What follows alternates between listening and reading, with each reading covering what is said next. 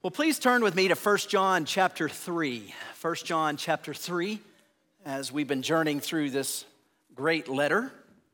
And uh, in light of the children's message, um, it, it fits with the theme of our spiritual parents and what that looks like. So I'm going to read this first section, and then we'll read a second section later on, the, later on in the sermon.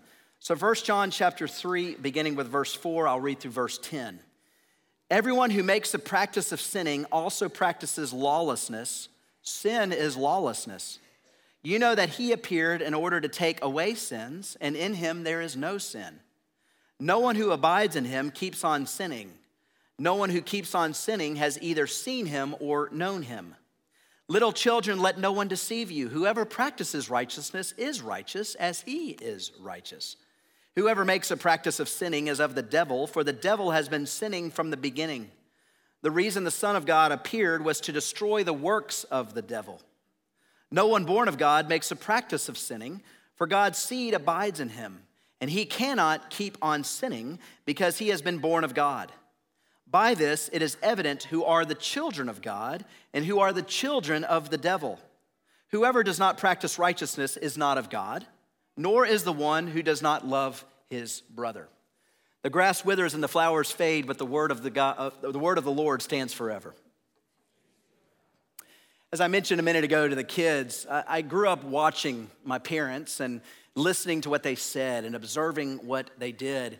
And, and one thing that I grew to appreciate was I grew up in a radio family. And so we would listen to all kinds of music growing up, and we would go to concerts. And and there's a particular genre of music that I've grown to appreciate, and it's country. I actually like country music. Now, there are some musicians and songs that I would not recommend today, but there are still positive songs and musicians that have a, a good message. And a good country song has a really good story to tell. And as I was thinking about good country music this week, I thought about Rodney Atkins' song that's titled Watching You.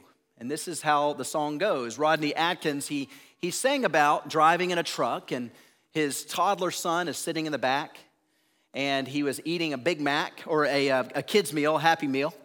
And all of a sudden, next thing he knows, uh, the, the, the light turned from green to red immediately, and he slammed on his brakes, and he murmured a few words uh, under his breath, not thinking his son heard those few choice words. And a few minutes go by, and all of a sudden his son says these words. And he said, Son, he said, Son, where did you learn to talk like that? And he said, I've been watching you, Dad. Ain't that cool? I'm your buckaroo. I want to be like you and eat all my food and grow as tall as you are. We got cowboy boots and camo pants. Yeah, we're just alike. Hey, ain't we, Dad? I want to do everything you do, so I've been watching you. Rodney Atkins goes on and the song sings, We got back home and I went to the barn. I bowed my head and I prayed real hard and I said, Lord, please help my silly self. Then, this side of bedtime later that night, turning on my son's Scooby Doo night light, he crawled out of bed and got down on his knees. He closed his little eyes, he folded his little hands and spoke to God like he was talking to a friend. And he said, Son, now where'd you learn to pray like that?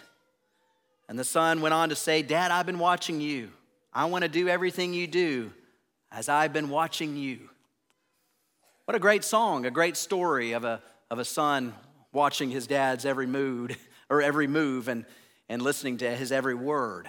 As a parent, that really spoke to me. And it's very humbling to think about that. I was reminded as we were locked up in our home for this week of things that I did three years ago or said that three years ago that I didn't remember saying. And I thought, oh, I didn't mean to say that. and I had to tell my kids, I'm sorry I said that, or I shouldn't have said that. Don't say that. Um, but I also have seen things in my kids that I've learned to appreciate. You know, this week we, we came and, and shoveled the, the sidewalks, and I taught Caleb how to do it. And, and I said, Caleb, let's try to have a good attitude here. And he did. For a whole hour and a half, he was out there shoveling the sidewalks with a good attitude. I said, Well, that's great. And so there are rewarding days as a parent, and there are also hard days as a parent, and very humbling when you know uh, where you have messed up. Well, our passage today, John is not necessarily talking about our biological parents here. He's not. he's talking about our spiritual parent. And if we are indeed children of God, then there's things that reveal uh, to a watching world of, of why we are children of God. And that is if we seek to do right and if we love others. If we are children of Satan, then the opposite is true. And that is we will seek to sin and we will hate others.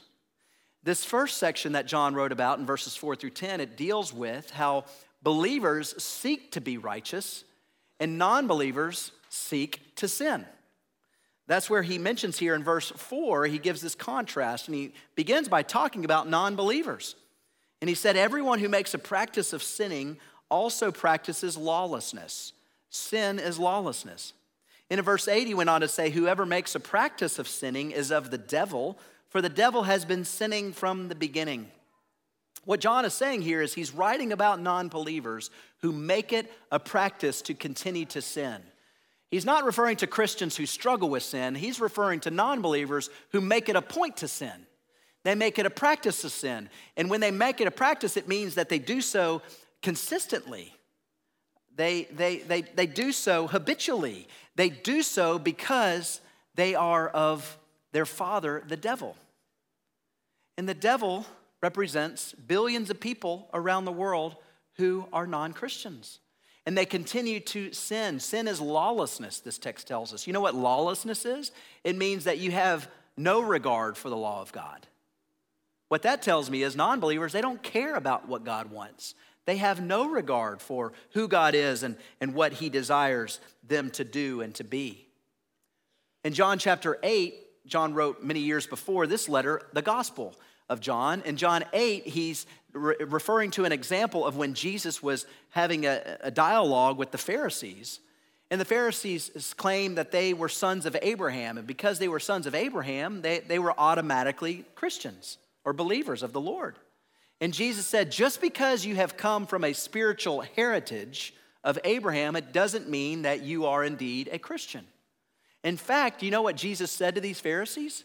He said in verse 44 of chapter 8, You are of your father, the devil, and your will is to do your father's desires.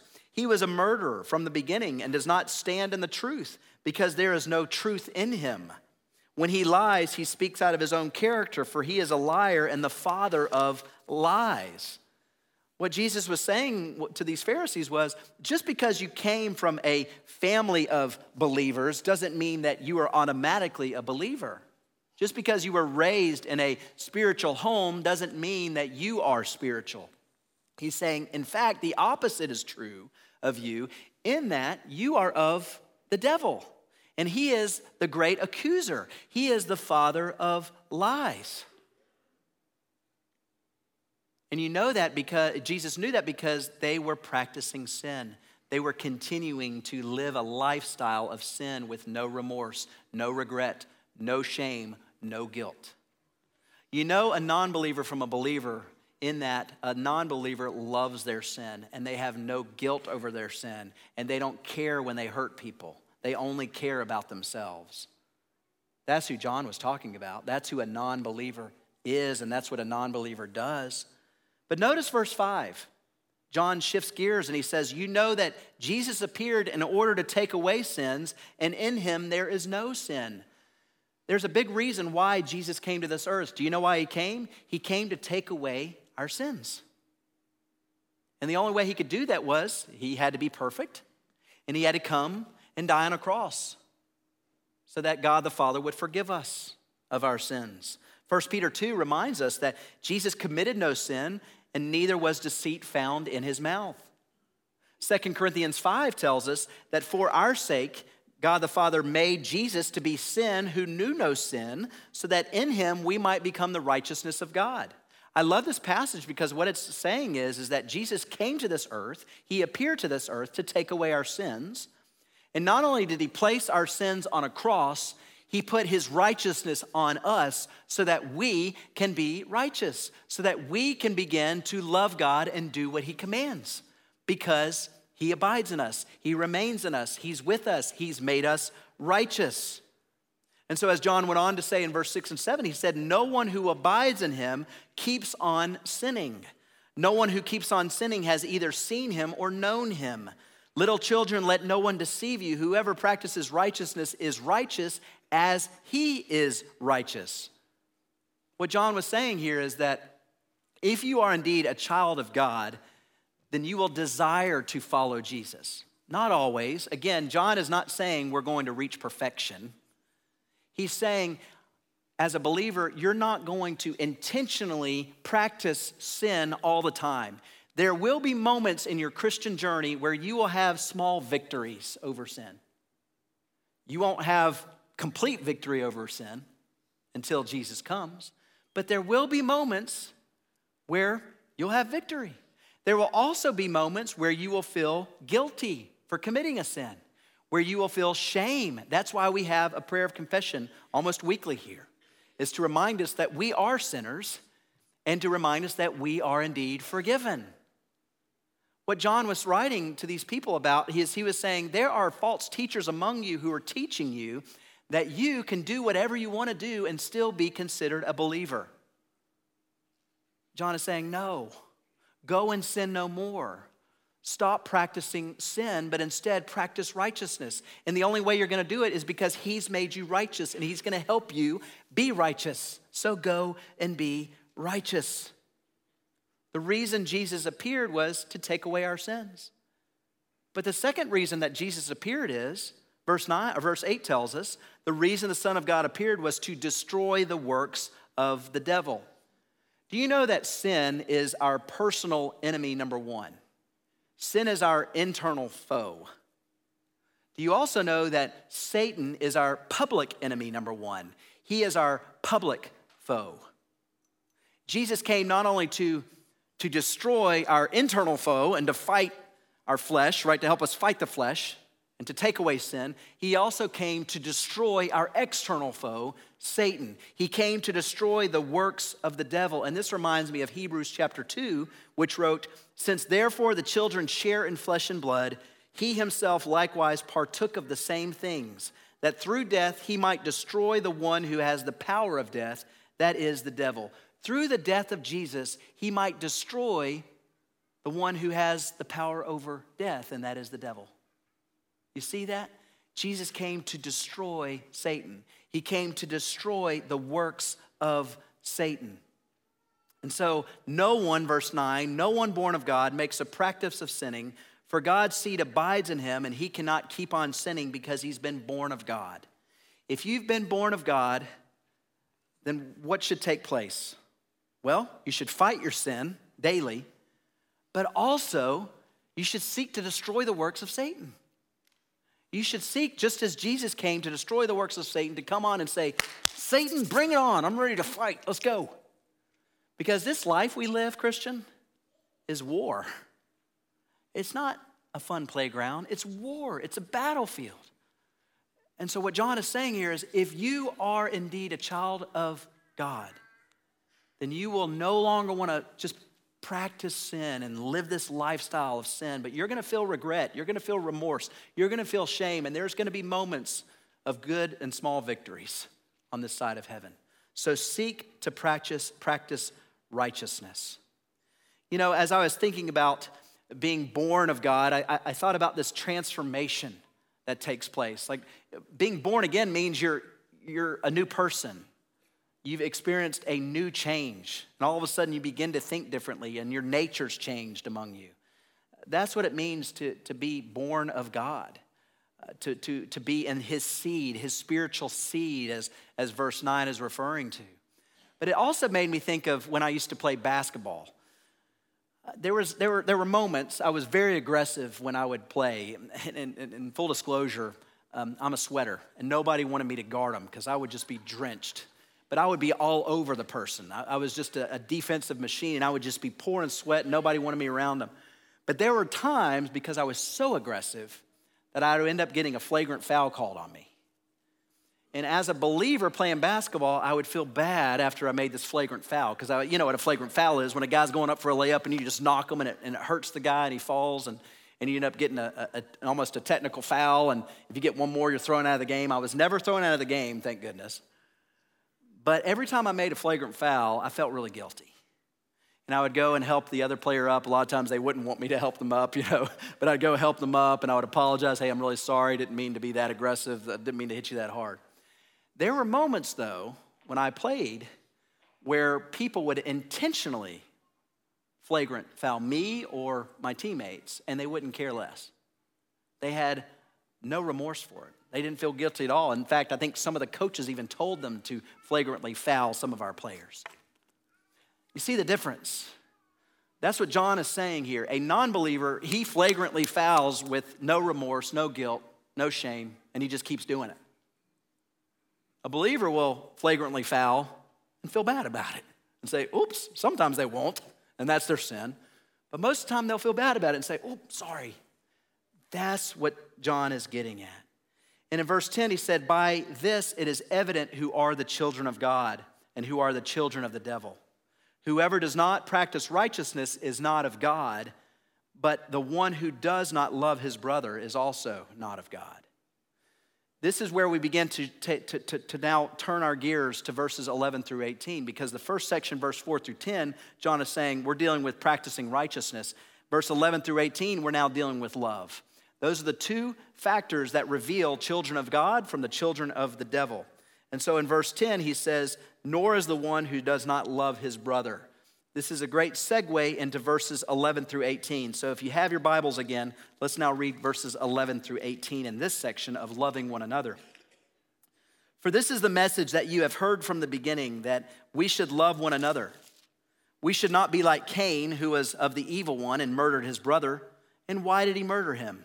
Because his own deeds were evil and his brother's righteous. Do not be surprised, brothers, that the world hates you. We know that we have passed out of death unto life because we love the brothers. Whoever does not love abides in death. Everyone who hates his brother is a murderer, and you know that no murderer has eternal life abiding in him. By this we know love, that he laid down his life for us, and we ought to lay down our lives for the brothers. But if anyone has the world's goods and sees his brother in need, yet closes his heart against him, how does God's love abide in him? Little children, let us not love in word or talk, but in deed and in truth. What I find interesting about this section as John talks about love, he, he gives two examples, two people to distinguish this point. Uh, the first example is that of Cain, the next example is that of Christ. To describe someone who is of the devil, John referred to Cain. And if you go back to Genesis 4, you can read about Cain, Cain and Abel. In verse 12, John wrote, We should not be like Cain, who was of the evil one and murdered his brother. And why did he murder him? Because his own deeds were evil and his brother's righteous. Now, I want you to notice something. If you go back to verse 8, and if you go to verse 12, you can see the connection that John makes here with Cain and the devil. Verse 8, John said, Whoever makes a practice of sinning is of the devil, for the devil has been sinning from the beginning. Verse 12, he said, We should not be like Cain, who was of the evil one and murdered his brother. Of the devil, of the evil one. Cain is of the evil one. So, where did Cain come from? He came from the evil one. What did Cain do? He murdered his brother. Why did Cain murder his brother? Because his own deeds were evil and his brother's deeds were righteous.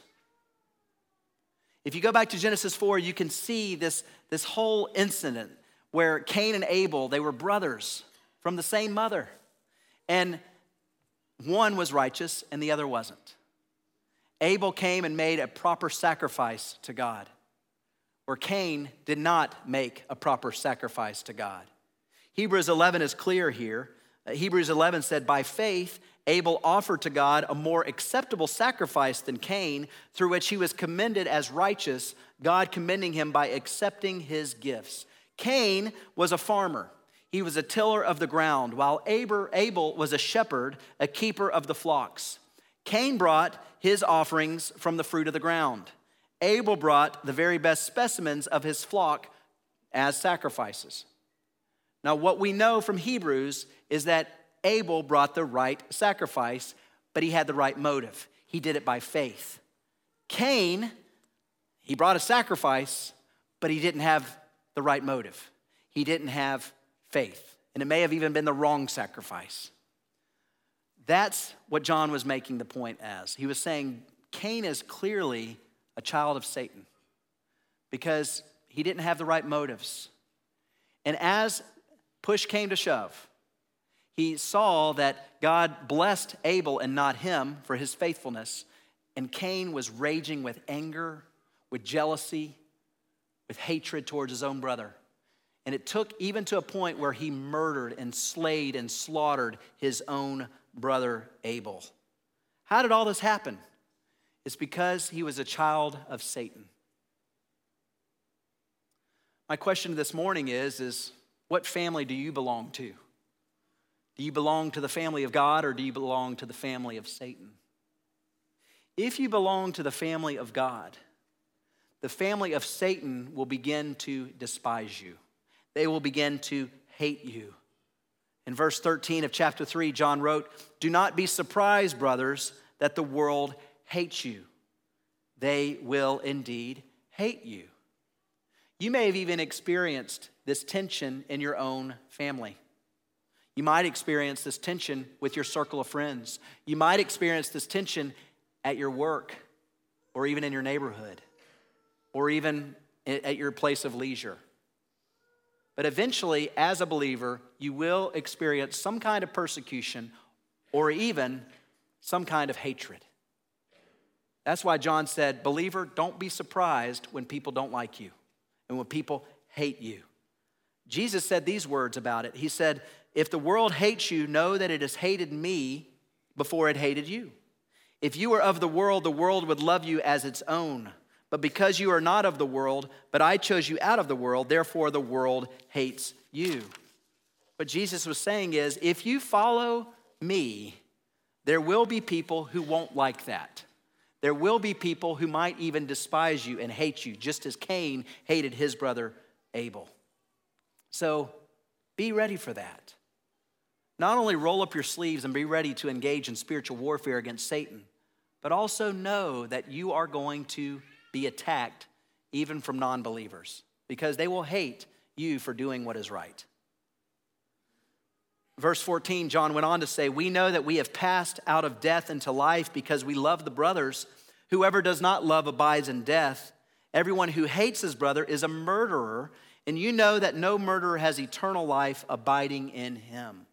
What John was getting at is again, he's describing Cain and the children of Satan and how they hate others and how it'll even lead to a point of murder. Now, you, as a non believer, you may not murder somebody physically, but you can murder them within your heart by thinking ill of them, by wishing they were dead, by wishing they were hurt, by flagrantly fouling them. That's what John is getting at here. He's saying there are non believers who will intentionally hurt you, whether by their deeds or by their, by their thoughts. But I want you to see something really special here. And that is, John first talked about Cain being a child of Satan, and then he referred to Christ being the Son of God and how we are to aspire to be like Christ. 1 John 3:16 is one of the best verses in this letter. By this we know love that he laid down his life for us and we ought to lay down our lives for the brothers. I didn't notice this until this week. But most of you know John 3:16. It's the bread and butter passage of the Bible. For God so loved the world that he gave his only forgotten, begotten son, that whosoever believes in him will not perish but will have everlasting life. Notice the connection between John 3:16 and 1 John 3:16. By this we know love, that he laid down his life for us and we ought to lay down our lives for the brothers. Love. John uses the word love over and over and over again in, this letter. Do you know what the Greek word love here is? It's agape, which means unconditional love. It means giving up your life for the sake of others. That's what a believer does. They love others, even to the point of risking their lives for them. That's what true love is, and that's what Jesus did for us. That's the example for us as God's children. This week was quite a week for all of us. It's probably a week that we're going to remember for a long, long time.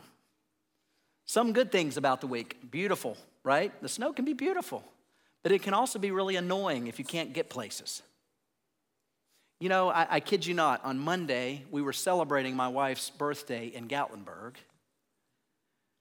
And we saw the snow. We stayed there Sunday night. We're there most of the day Monday, and we were watching the snow fall, and it wasn't sticking to the ground. And we thought, oh, this is great. We almost went to the aquarium after we were at Ober all day, but I'm glad that we ended up getting wet because it was wet snow in Gatlinburg. My sister even sent me a message hey, this is what it looks like in Knoxville. I didn't see the message, I just kept going about my day. I'm really glad that we ended up leaving when we did because we left about three, four o'clock in Gatlinburg. As I drive through Gatlinburg, I see the interstate and I thought, what did we do? I get on the interstate and it takes us two and a half hours to get home from exit 407 to Campbell Station. Two and a half hours. It usually takes what, 45 minutes, an hour? Because I'm going 15 to 20 miles an hour. I'm having to go from lane to lane trying to navigate this tumultuous storm. And I'm thinking, uh oh, I don't have four wheel drive in this truck. This, is, this could be a problem. The whole time, my wife's sleeping, my kids are in the back sleeping, and I'm sitting there thinking, Lord, just get us home. I trust that you could get us home, and I don't know what I was thinking, but please just get us home. After sliding around off the exit, and after sliding on Campbell Station and on Kingston Pike and through our neighborhood, we just reached the bottom of our hill at our home, and I just parked and said, I'm not even going to attempt to go up this driveway. We made it home. It was God's providence through the storm. I thought about this example, and as we were going through this hard week, it was hard for a lot of us, probably all of us. We were just rummaging through our movie selections of Disney Plus and we came across a movie I had never heard of called The Finest Hours. And if you haven't seen it, I highly recommend it. Highly recommend it. It's a story about a Coast Guard group. And it was in the 1950s. And there was this massive oil tanker ship that was going through this horrible storm, raging seas and waves that were up to 60 to 70 feet tall outside of Cape Cod outside of Massachusetts. And this oil tanker, the Pennsylvania, it was cut in two and it ended up killing seven people immediately because the people that were on the bow of the ship, they sunk immediately, killing seven of them. But it left 33 survivors on this oil tanker and they were slowly sinking. They had about four hours to live. Well, it was such a bad storm that evening in February of 1952 that it took several minutes uh, for the Coast Guard to, to know and to be alerted about this group, this ship. Well, it turns out that there were a few Coast Guardmen on duty. And there was this captain who went over to this young Coast Guardsman and he said, All right, I want you to get your crew, you pick your crew, and I want you to go on this rescue mission. Well, this, this man, Bernie Webber, he knew that this was a suicide mission because the waves were 60 to 70 feet tall. And, and he ends up saying, You know what? I've been given this order. I'm going to go and try to risk my life to try to save these people. So he ended up getting three people that reluctantly said, I'll go with you. And they, they got on this small motorboat, this lifeboat boat called the CGE 36500. It could hold up to 12 survivors. Well, they ended up going, and they knew that this time it was described as a collection of ever shifting shoals with flood currents carrying ocean waves that can splinter small boats in a matter of seconds just in normal weather. Cape Cod, where they were, it was often referred to as the graveyard of the Atlantic and had seen some 3,000 shipwrecks over several centuries. Bernie Webber was in his mid 20s, and he said, I've been given an order, I've got to go do this, but I know I'm going to die. In fact, he said, This is a suicide mission, but we're gonna go and we're gonna ask the Lord to help us. You wouldn't believe it, but as they went, they ended up losing their compass, they ended up losing their radio signal, and they ended up having their windshield shattered. So glass was everywhere. They ended up going underneath the waves several times and were able to survive out of it. But as they were going through the storm, do you know the song they sang? They sang Rock of Ages just to calm their nerves. Rock of Ages, cleft for me, let me hide myself in thee. Lord, let me hide myself in you as I'm going through this storm. And as they were singing these, this song, and as they were showing this great uh, courage, God got them through those tumultuous waves. And they ended up somehow finding this sinking vessel. And when they got there, they saw not 12 survivors that they could fit on this small lifeboat, they saw 33. And they said, uh oh, we got a problem. what are we gonna do? So these 33 survivors end up going down the ladder and they're jumping on this lifeboat, not knowing that they could only have 12. One of Webber's crewmates said, Bernie, we need to go back and take 12 with us and, and come back and get the rest. And Bernie said, This is what he said.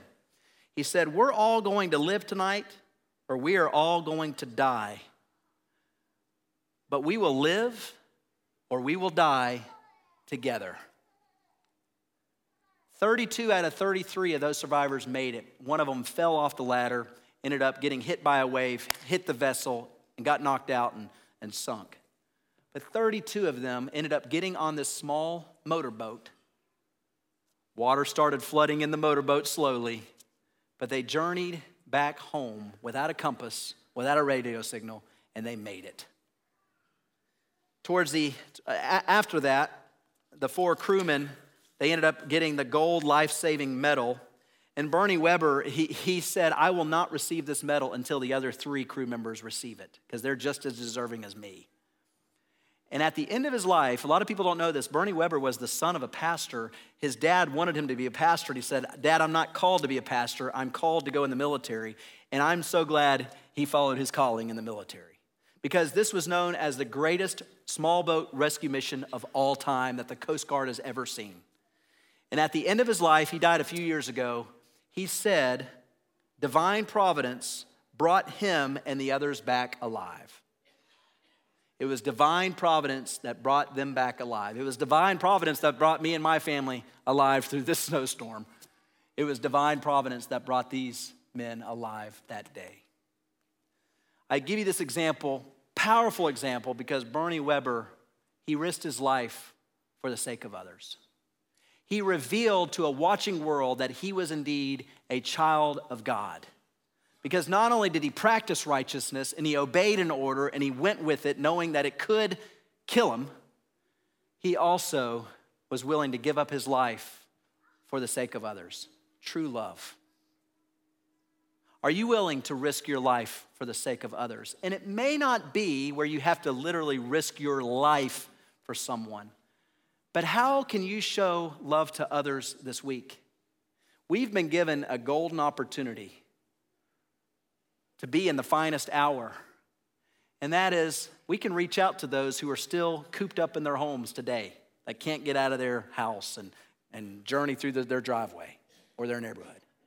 Please reach out to someone today and ask them, How can I help you? Are you running out of food? Are you running out of groceries? How are you doing? How can we help? There are people in our congregation that are still at home that need help. So please practice righteousness and show them love by reaching out to them today. John finished this section, verse 17. If anyone has the world's goods and sees his brother in need, yet closes his heart against him, how does God's love abide in him? Little children, let us not love in word or talk, but in deed and in truth. Believers in Christ, let's love others in deed and in truth. And so please reach out to someone today and this week as we continue to journey through these uncharted waters.